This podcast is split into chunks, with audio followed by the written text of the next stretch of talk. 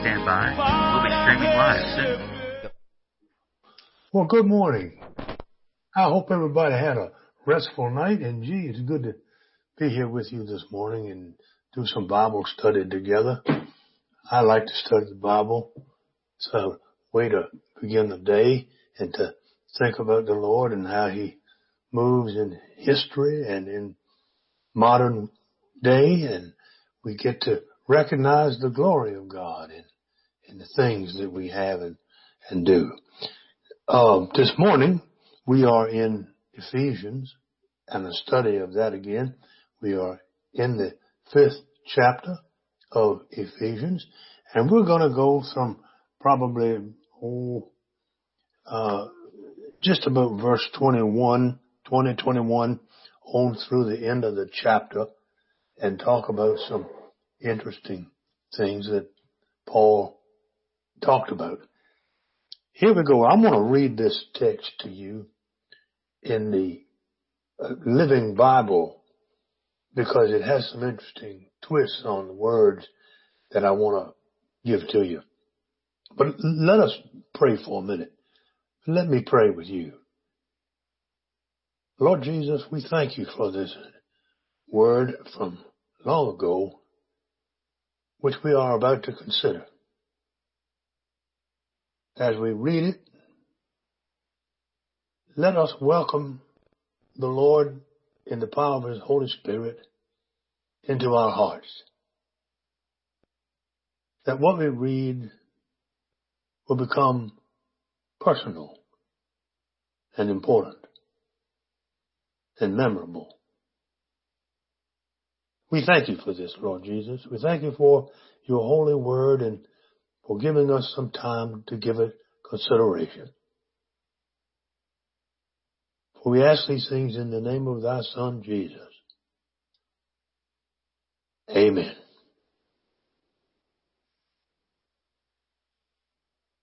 Verse 21, King reading in Ephesians from the translation and version called the Living Bible. Honor Christ by submitting to each other. You wives must submit to your husbands. Leadership in the same way as you submit to the Lord. For a husband is in charge of his wife the same way Christ is in charge of his body, the church. He gave his very life to take care of it and it's, is its savior. So your wives must willingly obey your husbands in everything just as the church obeys Christ. And you husbands, show the same kind of love to your wives as Christ showed to the church when he died for her. To make her holy and clean, washed by baptism and God's word so that he could give her to himself as a glorious church without a spot or wrinkle or any other blemish, being holy and without a single fault. That is how husbands should treat their wives, loving them as parts of themselves. For since a man and his wife are now one, a man is really doing himself a favor and loving himself when he loves his wife. No one hates his own body, but lovingly cares for it, just as Christ cares for his body, the church, of which we are parts. That the husband and wife are one body is proved by scripture, which says, quote, a man must leave his father and mother when he marries so that he can be perfectly joined to his wife and the two shall become one, unquote. I know this is hard to understand, but it is an illustration of the way we are parts of the body of Christ. So again, I say a man must love his wife as part of himself. And the wife must see to it that she deeply respects her husband, obeying, praising, and honoring him. And there ends the reading for this day. And we are going to now go by this on a verse by verse basis.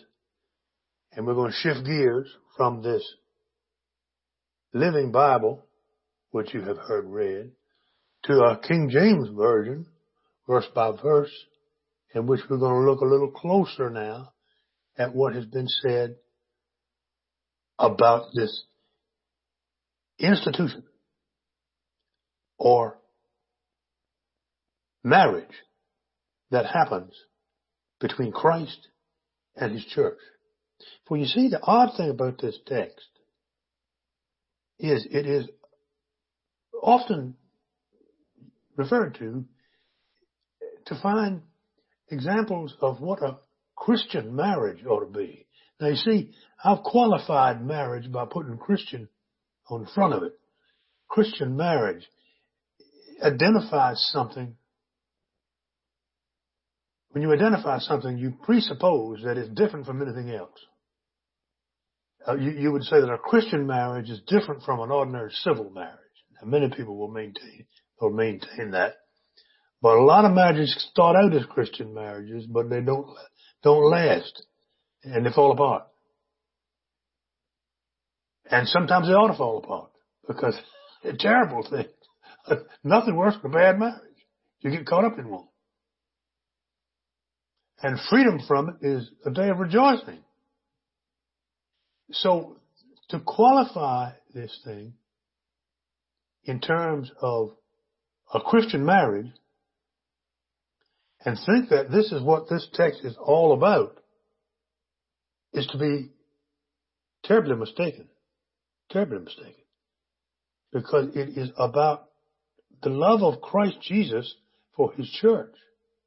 But you know what Paul is doing? He's, he's, he's very smart. And Paul has a way of teaching that is profound. He, he draws together the morals of that day and inserts upon it Christian theology. You see, the bride in, these te- in this text is the church. Without spot, without blemish, all that stuff. That's the church. The husband of this thing is Jesus, the Christ. So he takes the morals of his day as best he understands it, and ladens it with Christian theology to teach about Jesus and to teach about the church, teach about how Jesus loves us. But we have to, we have to look at this thing in terms of the fact that it is, in fact, a Christian marriage because for ages the church has used this in its thinking when it thinks about somebody getting married in a church. They need to be exposed to teachings like this so that they will know what their duties are to one another. All right, let's begin at verse 1. Let's say, submit yourselves one to another in the fear of the Lord God. You've got to understand that Paul believes that God is to be feared. And it's a hard thing to get modern people to think that way. Uh, in the great revivals of history, God was preached as a fearful God. Jonathan Edwards' famous sermon, in which many were were converted, had as its theme the sinners in the hand of an angry God. And he would talk about a God who was angry at us. We don't like to think about that, but the word phobia is there. It's a fear that is deep and real when it comes to God. You say God, people would run and hide behind a bush. That is to say, God had power. God was real. God could change human history. In, in, in certain times, God was everything.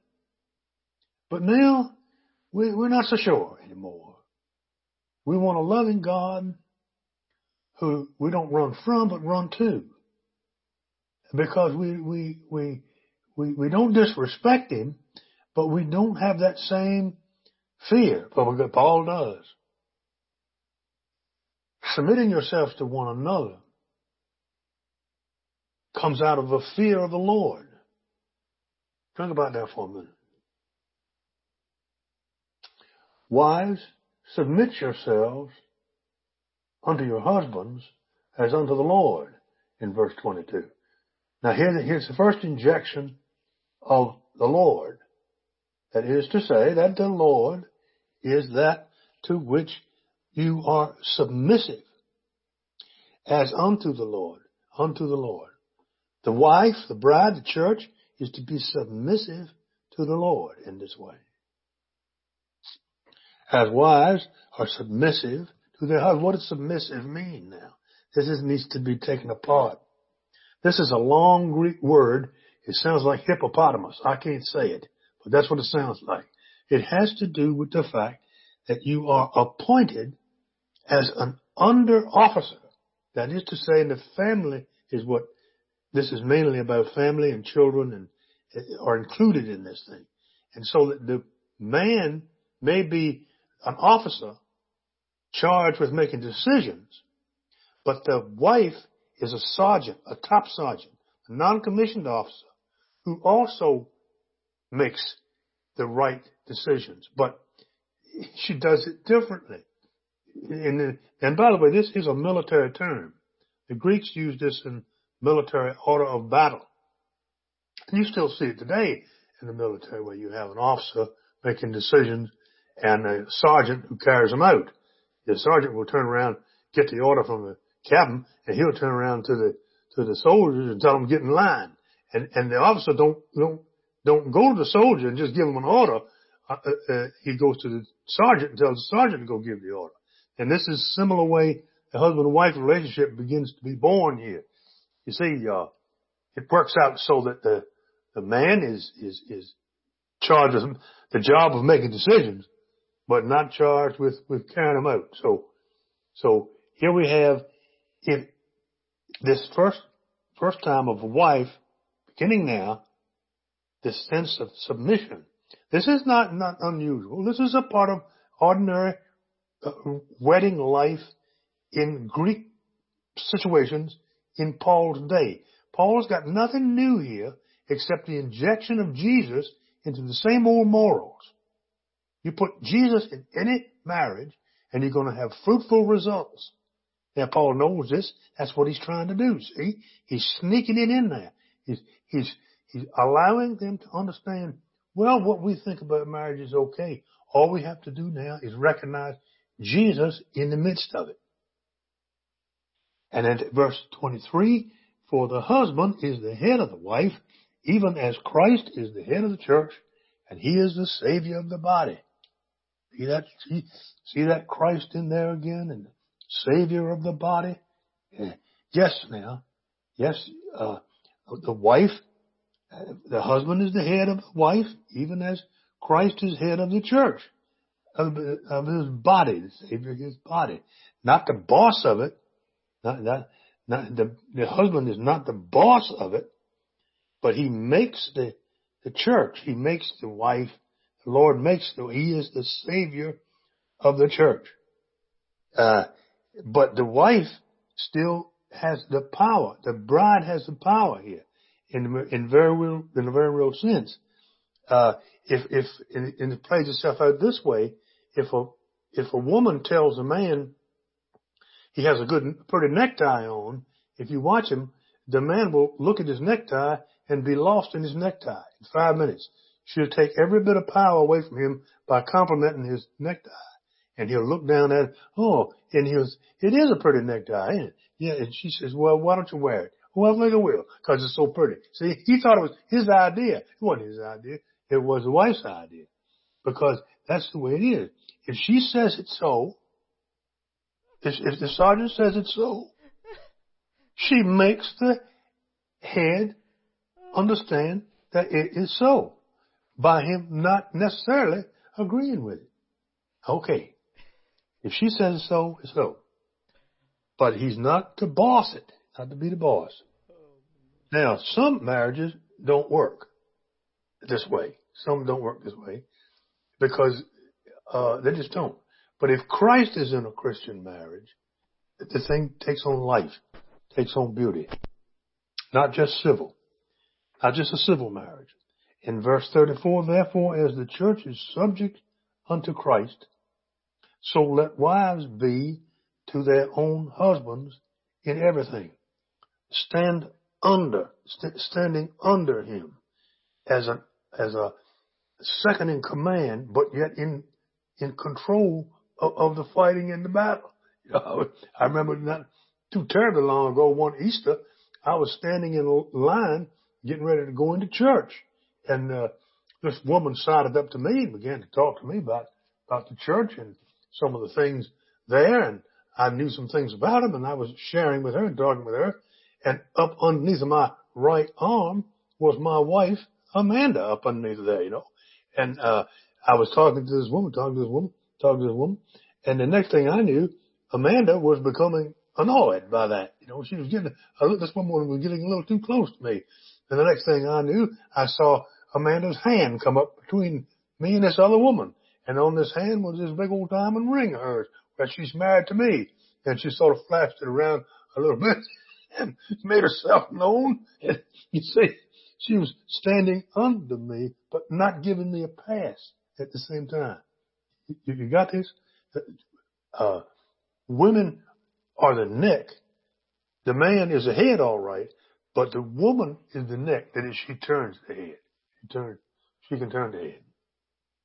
Husbands, love your wives as Christ also loved the church and gave himself up for it. Same thing works the other way. Tell, tell, tell your wife what you want her to be. Uh, this is this is Greek. This is a Greek form of uh, marriage. Christian marriage is different from other kinds. Little, little, little different. Uh, Greeks, by the way, are beautiful people. And, and you, you need to consider this in passing a text like this because we are talking to people to whom Paul wrote as a Roman and a Jew into a Greek culture. Now he understood Greek culture. All right, he certainly did. But he's writing into it, right into it. And, the Greek people are not Jews. And, the Greek people are not Roman. They're just as happy-go-lucky as they can be. They're the most, some of the most beautiful human beings on the, on the face of the planet, but I think they're all beautiful. But when they have a wedding, they, they, they go through something. I'm telling you, they dance all night long. They have these two big wedding candles that represent Jesus, humanity, and divinity. They read this text in, in the Greek Orthodox Church. The text that we read this morning is read to every bride and groom as they stand in the altar so that they will know what they're supposed to do when they get married. And if you want to marry a, a Greek Orthodox person, you got to become one. Or you got to become one. You can't just walk in and, and get married like that. You got to become one. And, and so this is the, this, this, this text is written to a, a, bunch of people that, that love life that love being married, that love each other and love love. And, uh, Greek people are, are, lusty and uh, stylish and, and beautiful. And even a part of the ceremony of, of being married is a thing called a dance of Isaiah. They go around the, the altar three times. The priest pulls the couple in the wedding party, make three circles around the altar Father, Son, Holy Spirit is singing this song from Isaiah where Emmanuel will come into the world. You know, Jesus will come into the world. Beautiful thing. So the weddings of today are a reflection of the weddings of yesterday.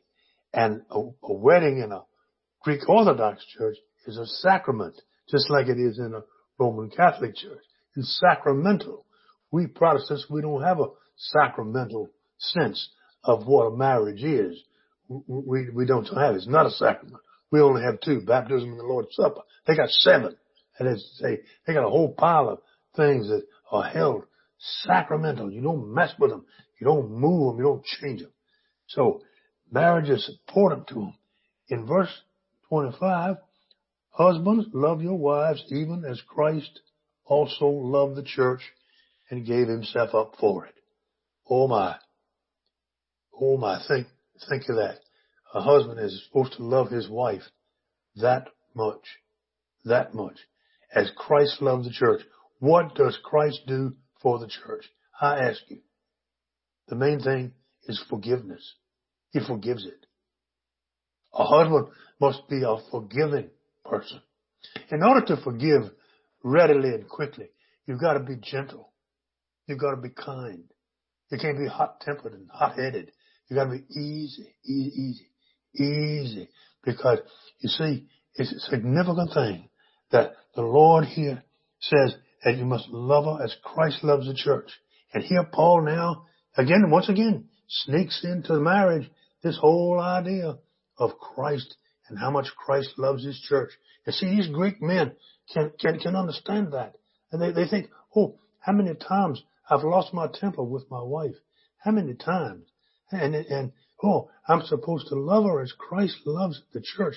Oh, and at the same time, I'm scared to death of God. I'm afraid of God. And I think about how many times I've done wrong and, and I don't want to do wrong anymore. And God help me. Hey, come save me. See?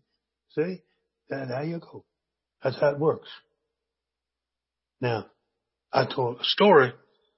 Had a man one time whose wife left him uh, for her boss, who was a, a man wealthy, had a boat, had a had a cabin cruiser, and his wife left this man and went on the boat with this rich boss of hers on a cabin cruiser and started down the Chesapeake Bay. And uh, what does the man do when he finds out? Well, he comes to my parsonage and sits down and tells me his troubles. He starts talking about how his wife has left him and how how he doesn't know what he's going to do and and he, he's he's remorseful about it all, you know. And I'm listening to him. I, I'm thinking to myself, I, I, I she's rotten eggs. I, I just don't, I, I don't know what he's doing worried about her for. Let her go. You know, that's, that's what I was thinking. And then as we, he was talking and I was listening, the telephone rang and I went to the telephone, picked it up, parsonage, held it to my ear and it was this woman that had just left this man and her boss in the expensive cabin cruiser had put her off on a dock somewhere down the Chesapeake Bay. And she said to me on the phone, I understand my husband is there. Can I talk to him? And I thought, well, yeah, he's right here. Hold on a minute. And I put my hand on his scissors. Come here. Come here. Your, your wife's on the phone. All right. I gave him the phone. He took the phone. Now, if it had been me on the phone, I would have said something like this. Yes. Uh, are you on a, on a dock down on the Chesapeake Bay? Are you at the end of the dock? Yeah. Well, jump overboard. but he did not do that. He did not do what I expected to do. Amen. He took that phone from me and cradled it on his cheek and he said, Oh baby, uh, where are you? And she told him, he said, oh, don't you worry about a thing. I'll come on down there and get you. I'll come get you and it'll be all. Don't, don't worry about it. Don't, don't apologize. I'll be there before you know it. Where did you say it was? And she told him where it was. He put his hand over the receiver and looked at me and said, do you know where this place is? And I said, yeah, I know where it is. He said, will you go with me? And I said, yeah, anybody that loves a woman that much, I will go with you. I'll go. In fact, I will drive you there. And he said, okay, baby, me and the preacher are coming. And boom, went and got her. Isn't that some story? Well, that's how, see, Christ loves the church that way. No matter what you do, if you go to him, if you call him up and say, Lord, I'm sorry for what I did. I, I, I, I, I, I I'm sorry. I'm sorry. He will say, don't you worry about it. You, I'm going to take care of you. I died for you. I went to all that trouble to die for you. Don't you think I'm the promise that you can't keep? Listen, I'm going to keep my promise. Jesus keeps his promise. Well, husbands love your wife as Christ loved the church. Verse 29, that he might sanctify, cleanse it with the washing of the water and the word. Hallelujah. He just washes it, washes it, washes it. Now he goes, verse 28, so ought men love wives as their own body. He that loveth his wife loveth himself. For no man ever yet hated his own flesh, but nourishes it and cherishes it, even as the Lord does the church. For we are members of his body, of his flesh and his bone, bones. See the inference sort of side off to Holy Communion. For we are members of his body, of his flesh. See, he's getting down now to work on that. For this cause shall a man leave his father and mother and be joined unto his wife, and the two shall be one flesh, drawing that old text from the deep within the Old Testament. This is a great mystery, but I speak concerning Christ and the church. Whoa. Here he comes right out and tells them. He's not talking about marriage. He's talking about the love of Christ and the church. Nevertheless, let every one of you in particular so love his wife as even himself, and the wife see that she reverence her husband. All right. That's verse 33 in the conclusion of the chapter. But we've got to pick up this thing about reverence, her husband. Uh, that's been twisted around back, back in the early days of uh, Christian marriage. We had obey in the, in the liturgy. A woman must obey her husband. This comes from that word reverence. Reverence was twisted around to be obedience, and, but it really means kind of like worship Him. And before you may think that sounds worse yet. The worship a wife needs to worship her husband, but if you a woman makes a man by what she tells him, and if he if he will listen to her and she tells him good things, he will believe it. He will believe it. And and and will make him be what she wants him to be. Uh, there's a, another story of a woman, a very woman who, who loved her husband very, very much, but her husband reached middle age and had some sort of a fling with his secretary and, and left town with her and, and swore he was going to love her forever. And they went away and some hotel or somewhere. And what happened was the woman didn't want that old man and she kicked him out and told him so. And so he went home to his wife, who knew that he had left her for this younger woman. And she was a church lady in town, a big church lady. And when her husband came home, everybody in town knew about it because this man had a business in town, big business, and they knew that he had left his wife and gone off with this young secretary. And when he got home to his wife, the people in the town were saying, boy, now he's going to get it now. He's going to get it now. Uh, you know, she's going to throw him out for good. And that's going to be the end of him. And that's going to be wonderful. We're going to be so glad to see it happen too, because that's not right. That's not right. That, well, lo and behold, the woman met him on the doorstep and took him back in like he was the king of the earth. Just like the king of the earth. She looked up to him and told him how handsome he was and everything else. And the town remembered, the town remembered that that Sunday, that very Sunday, she took that man back to that same church where she was a big church lady and took that rebellious man back to her church. And it was said that you could see them walking down the street and she was looking up at him as if he was the king of the earth. And he swole all up just like he was. Oh, there's power in that. I know it's, it's, it seems that some things can't be forgiven, but most things can. And that was. And there was power in that. It's this like Christ to do something like that. Isn't it just like Jesus to turn around and forgive somebody that you want to see get punished? My goodness. I wish he'd stop doing that. but that's what he does. Because he's Lord and Lord of life. Now, it needs to be said when we close up here that you can bless a, uh, anything. You can bless anything. But you, your marriage can be blessed too. Your marriage can be a great blessing. And it may be, it may not be, but uh, God can enable miracles in this department. Now, Paul used this to talk about Jesus. Remember, Jesus makes you who you are. Jesus is the King of Kings and Lord of Lords. And it's so. And that brings our time together to an end.